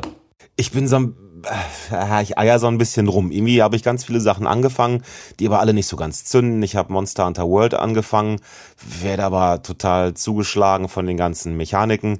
Dann hatte ich Star Wars Squadrons angefangen, habe aber irgendwie nicht dieses Feeling für Raumschlachten darin entwickeln können, war aber glücklicherweise ja umsonst. Und jetzt habe ich mir sehr, sehr günstig XCOM 2 besorgen können. Yes. Habe bisher aber noch nicht ganz, also ich habe direkt in der ersten Mission, die auf Zeit ist, bin ich erstmal gescheitert und habe gemerkt, okay, ist super interessant, aber brauche ich noch ein bisschen und dann brauche ich mal Zeit, um mich in so Spiele einzuarbeiten, weil ich immer der Moment, in dem das noch nicht fließt, sondern wo du jeden Schritt erarbeiten musst, den finde ich immer sehr mühsam bei Spielen. Was sofort allerdings ging, weil ich das auch sehr günstig bekommen habe, war endlich Tony Hawk 1 und 2, das Remake. Das habe ich damals zu meiner allerersten WG-Zeit gesuchtet mit meinen Mitbewohnern und Mitbewohnerinnen. Und wie so viele. Ja, wie so viele. Und jetzt einfach dieses Remake nochmal zu haben und dann zu sagen so, ey, ich glaube, ich war hier schon mal. Ja, doch, stimmt. Und super. Der Soundtrack macht wieder einfach Spaß, das ganze Spielgefühl macht Spaß. Und das ist halt auch so, dass klar kann ich mir angucken, wie die Tricks gehen, aber ich konnte einfach direkt am Anfang klicken, möchtest du das Tutorial sehen oder kennst du dich aus? Ich kenne mich aus als Maul. Let's go! Und natürlich kenne ich mich nicht aus, aber einfach ein bisschen rumfahren und mich dreimal auf die Fresse legen kann ich halt, ohne dass ich mir das vorher klären lassen muss. Und du hattest dich beim letzten Mal gefragt, wie denn die neuen Songs werden, die eingebunden. Und hast schon neue Songs gehört? Ich habe gefühlt, ist es ein bisschen Hip-Hop-lastiger, glaube ich, als es das beim letzten Mal war. Aber das ist halt so unsagbar lange her. Dann gab es ein paar Songs, wo ich dachte, ja, die waren doch damals auch schon drauf. Dann gab es ein paar etwas modernere, sowas wie Machine Gun Kelly, meine ich schon gesehen zu haben. Der war damals wahrscheinlich, weiß nicht, 12, als das erste Spiel rauskam, wenn überhaupt. Und hat es vermutlich auch gespielt. Hat es wahrscheinlich auch gespielt, ganz genau. Der gute Maschinengewehr Kelly, der wohnt hier bei mir um die Ecke übrigens. Und immer noch schön, dass Bad Religion drauf sind und ist einfach... Ist Goldfinger noch drauf, oder? Ja, Goldfinger ist auch drauf. Superman. Mit Superman, ja genau, Superman ist drauf. Yes. Und die Spiele, also ich habe es schon so weit jetzt gespielt, dass sich natürlich die Playlist die ganze Zeit dann irgendwann schon wiederholt. Aber es ist halt einfach angenehm so. Auch die Hip-Hop-Songs sind eigentlich ganz cool. Ich bin auch gespannt. Ich glaube, war nicht DMX letzte Mal eigentlich drauf? Ich glaube, das weiß ich tatsächlich nicht mehr. Ich glaube, der ist dieses Mal nicht. Aber wie gesagt, das ist auch so Ewigkeiten her. Goldfinger, Superman, Repeat. Ja, ich habe da andere, wie gesagt, für mich sind es dann eher Bad Religion oder ich glaube auch, da war ja auch, Dead Kennedys sind auch drauf, das sind dann schon so die Sachen, da schlägt mir dann das Herz höher. Aber insgesamt ist einfach das schon, und wenn ich angucke, wie gut das mittlerweile aussieht, ne, weil ich meine, du erkennst halt, ich habe als erstes den Tony Hawk halt selbst gespielt und dann denkst du so, exakt die gleichen Schuhe habe ich auch im Schrank stehen. Und das erkennst du halt einfach so wirklich so, ohne dich irgendwie anstrengen zu müssen. Und so, sag mal, ist das? Und einfach so, genau die Schuhe habe ich auch, genau das gleiche Modell. Aber ich glaube, ich habe zwei Größen kleiner oder sowas. Also so genau ist das dann schon. Das macht schon Spaß. Da frage ich mich, ob es der Song ist. California, überall alles. California, überall alles. Nee, ich glaube, ist es Eat the Rich oder was? Ich weiß es gerade nicht. Ich glaube, California, überall alles war es nicht. Aber das ist auch ein super genialer Song auf jeden Fall, ja. Und mega witzig. Ja. Und dann, was guckst du zurzeit? Da waren wir ja auch. Stimmt, unsere andere neue Rubrik jetzt am Ende. Am Ende dieser Folge. Was gucke ich zurzeit? Wir haben jetzt zuletzt geschaut Luca von Disney auf Disney Plus. Und nachdem man sich ja mit dem Souls-Film zuletzt so ein etwas schwierigeres Thema mit dem Sterben gewählt hat. Übrigens, die Musik ist von dem Bandleader von Stephen Colbert, der witzigste und beste Late-Night-Show-Moderator im amerikanischen Fernsehen. Und der Typ, der für den die Musik in der Band macht, der hat übrigens zu Souls die Mucke gemacht und ich glaube damit auch diverse Preise abgeräumt. Aber das wirklich nur jetzt durch Zufall reingestreut, weil du es so erwähnt hast. Das ist aber ein großes Lob. Also ich bin ja selber großer Conan O'Brien-Fan. Sogar sehr großer. Der gerade aufgehört hat leider, ne? Der hat jetzt seine Karriere ja, was Late-Night-Show angeht, beendet. Ist das so? Also ich hätte das so verstanden, dass er einfach nur diese Sendung beendet und dann innerhalb des Senders einfach auf eine andere Position wechselt. Nee, der geht auf HBO Max und macht dann eine wöchentliche, also wenn ich das richtig verstanden habe, ne, eine einmal in der Woche. Ja, dann hört er doch nicht auf. Ja, aber das wird, denke ich mal, schon ein leicht anderes Format werden als jetzt diese Late-Night-Show, weil Late-Night-Show ist ja in dem Sinne täglich. Aber wenn der dir gefällt, also Stephen Colbert funktioniert anders, ganz klar, aber wenn dir an und für sich dieses Format zusagt, dann guck dir mal Late-Night-Show with Stephen Colbert an.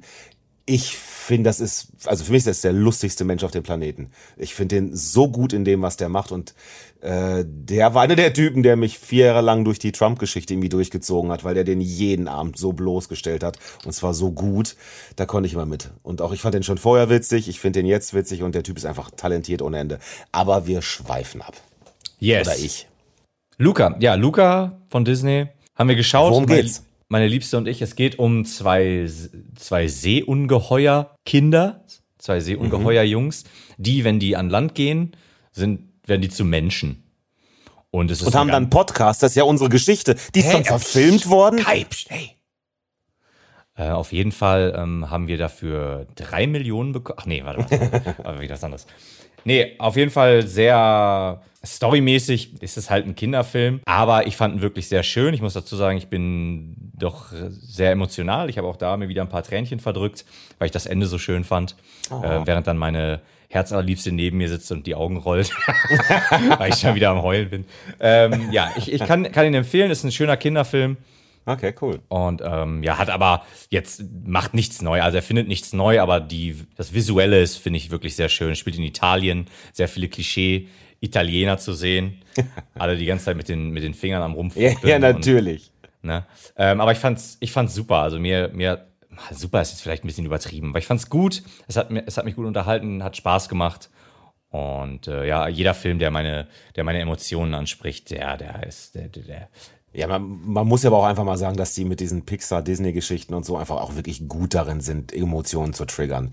Also, ist nicht der einzige Film, der das bei einem schafft, glaube ich. Also da ist ja, bin ich immer wieder überrascht, wie sehr gezeichnete Filme dich dann doch irgendwie berühren können, ne? Ja, absolut. Und meiner Meinung nach, die sind sehr gut, aber die Nummer 1 Menschen, was die Animation angeht, sind die Japaner. Also, auch wenn man dafür... Ich glaube, es hat auch, habe ich ja schon mal gesagt, viel mit Vorurteilen zu tun. Aber der gute Jens, liebe Grüße, und ich, wir sind große Anime-Fans und Manga-Fans. Und wie die Japaner Emotionen rüberbringen und dich mitreißen. Der hat mir letztens eine Szene geschickt aus einem Anime, My Hero Academia, die wir beide geschaut haben. Und da sind mir sofort die Tränen gekommen, so emotional, großartig, wie geil das gemacht ist. Und es war halt ein Kampf. Es war eine Kampfszene. Okay. Ja, und es war wirklich, also ganz großes Kino. Allerdings muss man es natürlich, wenn man es jetzt aus dem Kontext gerissen sieht, würde ich da jetzt niemanden irgendwie sagen, so, hey, warum weinst du nicht?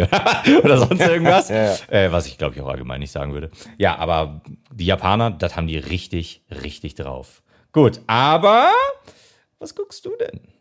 Wir hatten beim letzten Mal Ragnarök besprochen, das haben wir zu Ende geguckt, glaube ich, die zweite Staffel. Mhm, dann und haben geil, wir noch super, geiles Ende, gut. Ja, man merkt aber, dass unsere Sympathien langsam wirklich auf diesen Loki überwandern, weil der Thor einfach wirklich so stumpf ist. Was er, so ganz kurz eben, sehr, sehr witzig, ich habe mir als Hörbuch die Originalstory angehört. Mhm. Das sind, glaube ich, das war von Neil Gaiman als Buch zusammengeschrieben und eigentlich die nordische Mythologie. Genau, super, super cool. Habe ich glaube ich, als Hörbuch auf ja, habe ich doch gerade gesagt. Ach, Entschuldigung, genau. Ich habe nur Buch verstanden. Ja, Hörbuch ja. Und kann ich nur empfehlen. Habe ich auch gehört, tatsächlich, witzig.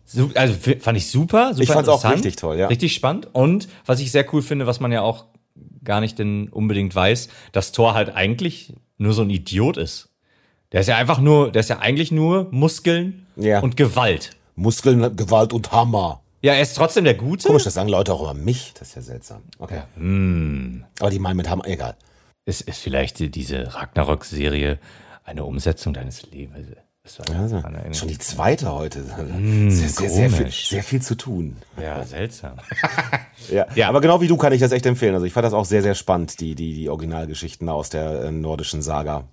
Das Hörbuch das Originalbuch ist geschrieben von Neil Gaiman. Mhm. Und das ist, wie heißt es? Die nordische Mythologie einfach? Heißt es einfach die nordische Mythologie? Ist etwas länger her, ich weiß das nicht mehr genau, aber das ist ungefähr so. Das findet man auf Spotify und anderen Anbietern mit Sicherheit relativ einfach.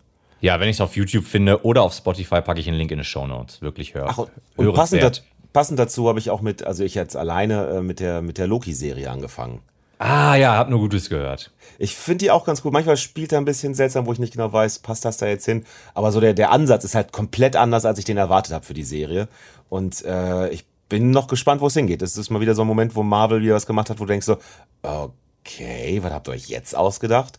Das war ja bei WandaVision ja auch schon, wo du gedacht hast, okay, ich check jetzt gar nicht, was ihr von mir wollt. Und viele Anspielungen habe ich auch gehört. Ja. Auf andere Filme, also auf sehr, sehr viele andere Filme. Weiß ich gerade gar nicht, habe ich das? Ich muss unbedingt auch reingucken. Ja. Und dann haben meine Herzensdame und ich noch zusammen jetzt angefangen, Black Summer zu gucken, 2 Folgen, so eine neue Zombie-Serie. Ich bin gespannt. Ich weiß, also sie hat mich noch nicht so wirklich. Gucken wir mal. Aber bei 2 Folgen. Nach 2 Folgen bei den Sopranos habe ich auch noch gesagt, ja, ich verstehe, dass ihr diese gut findet, aber ich verstehe noch nicht, warum ihr sagt, das ist die beste Serie der Welt. Nochmal 3 Folgen weiter und ich hätte mir bei einer Tony Soprano auf die Augenlider tätowiert, also alles gut. Da kann ja noch viel kommen. Ich habe ihn auf die Augenlider. Ja, aber von innen. So sieht's aus, damit ich ihn immer sehe. Ja, muss ich mir auch mal anschauen. Du hast die Sopranos noch nicht gesehen? Nee, tatsächlich nicht. Ey, meiner Meinung nach, James Gandolfini, leider ja schon tot, hätte jeden Tag seines Lebens den TV-Oscar verdient für diese Rolle. Also ich habe noch nie gesehen, dass jemand sowas so spielt. Es gibt eine Folge, in der wird er angeschossen ich darf nicht verraten von wem, wie der sich dann zum Telefon kämpft und so. Und auch der ist ja, ne, der war der Mafia-Chef und dann musste er des Öfteren mal Leute, sagen wir mal so, etwas unnett gegenüber treten. Ja. Und ich bin mir sicher, dass selbst die Schauspieler, die wussten, dass sie ja gerade eine Szene spielen, dass die trotzdem richtig Panik vor dem Typen hatten. Weil sowas Intensives hab ich zumindest noch nicht gesehen. Ich finde, also diese Serie ist wirklich Hut ab, das ist die beste Serie bis jetzt immer noch. Klar sind viele Serien sehr gut, die danach gekommen sind, aber man muss denen einfach zugutehalten. Sopranos war die erste Serie in dieser Machart, die in so einer Länge vor allen Dingen so wahnsinnig abgeliefert hat. Aber gut, Kai voll des Lobes. Ja, ey, absolut. Meine Güte. So, ich klopfe jetzt trotzdem mal ein bisschen auf die Uhr. Ja. Kommen wir jetzt zur dritten und damit auch letzten neuen Rubrik. Ist das die ich noch nicht kenne? Genau, das ist die du noch nicht kennst. Spannend. Was hast du denn zuletzt gelesen oder was liest du gerade? Ich lese zurzeit, das Buch heißt Hoax von Brian Stelter und es geht um, wie Fox News in Amerika und Trump den Aufstieg so zusammen gemacht haben und warum das so eine gefährliche Kombination ist und wie schwer das für eine Gesellschaft ist, wo ein Pseudo-Nachrichtensender, der größte Nachrichtensender Amerikas auch noch, einfach sich von jedem Journalismus lossagt und nur noch parteigebunden Bericht erstattet und so tut, als würden sie dann Nachrichten senden. Und das ist schockierend. Ich meine, nicht viele Sachen, die man so nicht weiß, aber das alles noch so aufgedröselt zu sehen und wie egal denen einfach ihr eigenes verdammtes Land ist. Und das ist eigentlich alles, um mal so ein bescheuertes Wort zu benutzen, aber eigentlich alles Hochverräter sind, die aber die ganze Zeit von Patriotismus quasseln. Das ist schon der Hammer einfach. Also das ist die ganze hohle Symbolik, die da alle benutzen und dann einen erzählen von wegen Stolz auf unser Land und bla und selbst. Hauptsache, sie können sich die Taschen voll machen, alles andere verraten, verkaufen sie sofort. Der gute alte Kapitalismus. Aber es klingt nach einem sehr guten Buch.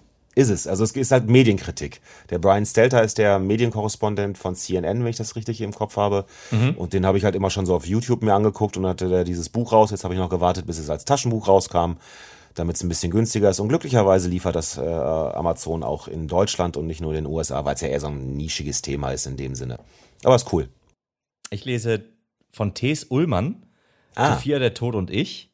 Und auf Empfehlung meiner Freundin. Ist das ein Roman oder erzählt er irgendwie Anekdoten über sein Leben auf Tour? Nee, ist ein Roman. Okay. Und es geht darum, dass der Hauptcharakter, bei dem steht eines Tages morgens der Tod vor der Tür. Und sieht er aus wie Brad Pitt? Nee, er sieht tatsächlich aus wie der Hauptcharakter. Der Tod sieht immer so aus wie derjenige, den er abholt. Ah, okay. Ja, das wird tatsächlich auch erklärt. Also nicht erklärt, aber es wird halt so gesagt. Mhm. Und dann geht es halt los, dass er mit Sophia, seiner Ex-Freundin und dem Tod nicht durch ganz Deutschland tingelt, aber die machen eine kleine Reise. Und ich muss sagen, es ist ein gutes Buch, aber ich komme immer nur so wie soll ich sporadisch sagen? Dazu. Ich lese nur manchmal, ich habe auch oftmals einfach keinen Bock, weil es hat ein paar ganz süße Momente mit den Figuren und so weiter. Und ja, ich kenne das. Das Thema musste ich richtig abholen. Ansonsten, ich kenne das.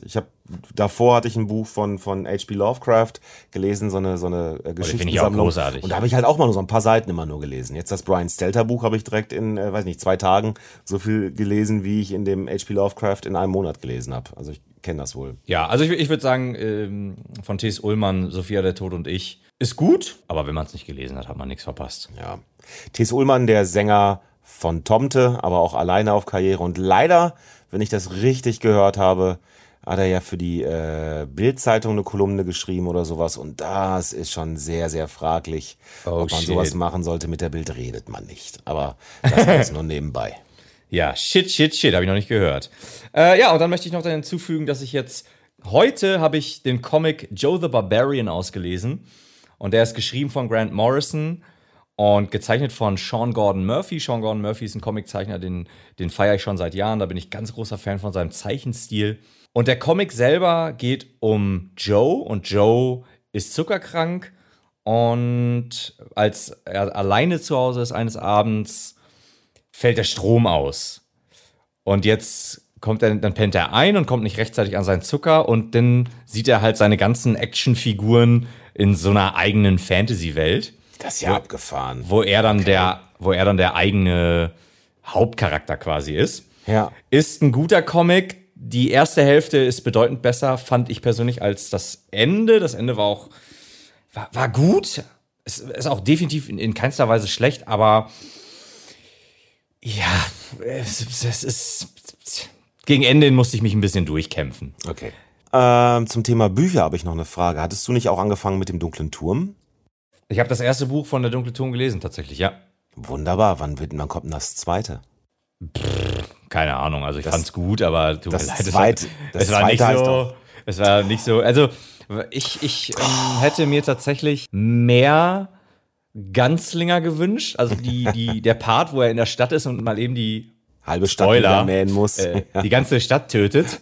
Ja. Und das wird dann halt auch erzählt, wie ruchlos er ist, sage ich jetzt mal, um hier ein altes Wort zu benutzen. Ruchlos. Ja, gut. Aber er dann einfach da auch seine ja nicht Geliebte, aber die Dame, mit der er da verkehrt, der schießt ja mal eben in den Kopf, damit man ihr nicht die Kehle durchschneidet. Ist auch eine Art, das zu regeln. Ja? Schießt er in den Kopf, damit die nicht leiden muss. So, ne? Ja, du. Ist sie direkt tot. Ja, alles klar, cool. Das fand ich eine sehr, sehr geile Idee, muss ich sagen. Das fand ich auch sehr Stephen King-like. Fand ich sehr, sehr cool. Dieser Part hat mir auch am besten gefallen. Aber wenn dann am Ende so angeteasert wird, wie das weitergeht. Das erste Buch hat ein sehr cooles Ende. Auch, dass das Universum, worin das spielt, quasi in so einem Grashalm ist. Und das wird ihm ja am Ende offenbart. Ja, ja. Durch Mescalin, oder? Ja, kann sein. Aber wenn ich jetzt... ist nicht so shitty, aber... In keinster Weise war ein gutes Buch. So shitty. Wir brechen das jetzt hier ab, bevor dieser Podcast hier sofort die Karriere beendet. Hallo, ich möchte mich noch erklären. Das ist ein Scheißbuch. Nee, Quatsch. Was ich meine, ist der Übergang. Also ich bin jetzt nicht, dass ich das jetzt gelesen habe und jetzt denke so, boah, wie geht das weiter? Ja, ich verstehe schon. Das Ganze, ich weiß ja auch, dass das dann weitergeht mit so Körperreisen und so Gedöns. Und ich glaube, das ist das, was mich abschreckt. Ich hätte mehr Bock auf so einen Wildwest-Scheiß. Du hast so alles dabei, aber möchte ich alles gar nicht spoilern. Entweder liest es nur durch, aber ich will es dir halt dann nicht empfehlen und nachher langweilt dich das. Weil es ist schon so, also ich glaube, du musst halt, das musst dich schon irgendwo abholen, damit du da Bock drauf hast. Mich hat das total abgeholt. Wirklich, ja, nicht, dass das jetzt falsch rüberkommt, ja. Und dann, du heulst dich jetzt gleich in den Schlaf. Dennis hört das, wenn er den Podcast hört, heult sich auch direkt mit in den Schlaf. Ja, die ganze Fanbase von Stephen King heult direkt rum. Nein, es war ein gutes Buch. Es war wirklich ein gutes Buch. Ich habe es auch super zügig durchgelesen. Wirklich gut. Nur ja, das Ende, genau. Weil ich auch vielleicht selber weiß, wie es weitergeht, dass meine eigene Vorstellung davon nicht das ist, worauf ich Bock habe. Wobei das Buch vermutlich bedeutend besser sein würde. Ich werde es lesen. Nur jetzt gerade, als nächstes steht jetzt bei mir Teenage Mutant Ninja Turtles an. Reborn from the Ashes. Als Buch oder als Comic? Als Comic. Und okay, ich dachte schon. Und ich muss auch noch T.S. Ullmann zu Ende lesen. Aber ja, ich werde es weiterlesen. Okay. Ich frage dich ab. Alles, ja, ich will's hoffen. Ich möchte auch dazu gehören. Ich möchte auch zu Dennis und deiner eingeschworenen der Dunkle Turm-Crew gehören, sodass wir zusammen immer fachsimpeln können und uns gegenseitig unsere Fürze riechen. Also, wir wären dann ein Quartett, wären wir dann, aber das nur nebenbei. Na gut. Ich bin halt dumm. Ja, dann das Ende dieser Folge. Gibt's diesmal keinen Ausblick auf Spiele, die noch kommen? Im Schnellverlauf, weil wir jetzt schon so viel haben. Also ich mache die ganz schnelle Schnellversion. Ja. Bitte. Und zwar habe ich mir aufgeschrieben, The Ascent kommt raus. Im Juli, soweit ich weiß. The Ascent, ich habe leider kein Datum. Es ist ein isometrisches Spiel im Science-Fiction-Setting. Du guckst also von oben drauf. Genau. Man kann es zu viert spielen. Und es ist ein Science-Fiction-Setting in der Zukunft, wo eine Regierung zusammenbricht und dann, dadurch, dass die Regierung zusammenbricht, bricht Chaos in der Stadt aus. Und ich fand, es sah sehr, sehr cool aus. Es sah sehr Cyberpunk-mäßig aus. Also es hat mich wirklich angesprochen. Ich fand, es sah sehr gut aus. Okay, natürlich, wenn sowas schon so gut aussieht, keine Ahnung, ob es das dann hält, aber es sah sehr gut aus. The Ascent. Dann, es kommt raus der Microsoft Flight Simulator, das haben wir uns zusammen den Trailer angeschaut, sieht sehr krass gut aus. Das war doch die Top Gun-Variante, ne? Genau, wo du mit so einem Jet herumdüsen kannst. Genau, aber du fliegst einfach nur durch die Gegend. Ja, ja, klar. Realistisch vermutlich. Und ich habe jetzt, gelesen, dass es eine riesige Fanbase auf dem PC hat. Das, also soweit ich das verfolgt habe, scheint das auch einfach wirklich gut zu sein, dass du halt tatsächlich die halbe Welt dir halt relativ original angucken kannst, so, ne? Und das, ich habe das mal gehabt, dass man mir auf eine VR-Brille auf die Nase gesetzt hat und ich dann einfach über den Atlas sozusagen drüber huschen konnte. Und hätte ich auch nicht gedacht, weil es war ja auch kein Gameplay, einfach nur so, ach guck mal hier wohne ich, unser Nachbar hat einen Pool, so wär's. Das ist geil. Wieso ist der da nackig? Wieso guckt der immer in Fenster? Was hat der da seine Hand am Penis? Was ist das denn? Genau. Und also ich kann mir schon vorstellen, dass wenn du so ein bisschen Spaß an der Flugsimulation hast und gleichzeitig auch noch irgendwie, weiß nicht, so ein bisschen so Städtetourist machen möchtest, ich glaube, das ist schon ganz schön geil. Ja, ich weiß nicht, ob das viele, was ich von früher noch weiß, dass viele solche Flugsimulatoren, wenn du dann aber, also von oben sieht das alles total geil aus, wenn du aber nach unten fliegst und nah dran bist, dann siehst du, dass es halt eine matschige Textur ist oder dass die Textur halt einfach da irgendwie so auf dem Boden liegt. Weiß aber nicht, wie das jetzt hier im Flight Simulator ist. Ich gehe davon aus, dass es besser ist, weil es halt auch eine riesige Fanbase hat. Aber Kai, ich möchte weitermachen, denn wir wollen ja auch zum Ende kommen. Ja. Dann habe ich mir noch, als so eine Randnotiz ein Spiel, das ich gehasst habe, Plague Tale Innocence, bekommt einen abgescalten Port und soweit ich weiß, wenn man die PlayStation 4-Version besessen hat und man hat eine PlayStation 5, dann kann man einfach umsonst die PlayStation 5-Version runterladen. Oder ich habe das Spiel gespielt, ich fand es nicht so schlimm wie du. Ich fand das kurzweilig. Ja, ich habe es gehasst. Ich habe den Endkampf gehasst. Aber ja, witzigerweise, alle finden den Endkampf total kacke, den Endkampf fand ich total in Ordnung und den Rest vom Spiel total beschissen. Okay, aber gut. Fair enough. Gut, aber die Grafik war schön, die Story fing gut an und wurde dann immer schlechter. Gut, dann letztes Spiel, was ich mir aufgeschrieben habe, ist Crystales für Kristall. Also das ist dann die Wortanspielung. Das ist ein 2D-JRPG ohne J für Japan. Hat einen sehr coolen Artstyle, hat mich angesprochen. Also wenn ihr auf JRPGs steht, das sah sehr gut aus. Einmal anschauen. Ist nicht von einem japanischen Studio, aber es sieht sehr cool aus. Es ist ein rundenbasiertes Kampfsystem, hat ein bisschen was mit Zeitreise zu tun, habe ich jetzt gesehen. Und war bei einigen Leuten hoch auf der Liste für Must-Play. Ich fand auch, es sah sehr schön aus. Kann ich nur empfehlen. Und das war's auch schon. Mehr habe ich mir nicht aufgeschrieben. Ja, wir hatten auch letztes Mal schon sehr viel genannt. So viel kann ja kein Mensch spielen. So sieht's aus. Und wir müssen jetzt auch langsam Schluss machen, sonst wollen die Leute immer, dass wir so viel quatschen. Und wir haben ja auch noch... Mit so viel Geld, wie wir haben wir auch noch andere Verpflichtungen. Ganz genau. Und zwar in Trade Republic zu investieren. Milliarden vermehren sich nicht von alleine. So sieht's aus. Ich investiere in Bitcoins mit dem Gesicht von dem Hund drauf, weil Elon Musk hat was gesagt. Ist ein super Zeitpunkt, das gerade jetzt zu machen. Ich kann dich da nur unterstützen. Mach das auf jeden Fall. Alles klar. Ich habe mein ganzes Geld reingesetzt. Du, eine sehr weise Entscheidung. Ja. Ich hoffe, du hast das genauso wie mit den Telekom-Aktien alles gut geregelt. Selbstverständlich. Okay, dann in diesem Sinne hoffen wir, dass ihr halb so reich seid wie wir. Und, wir hoffen, dass ihr halb so reich seid wie ihr selbst. Ja, genau. Und den Rest des Geldes an uns überweist. Ja, wir haben jetzt auch ein Patreon.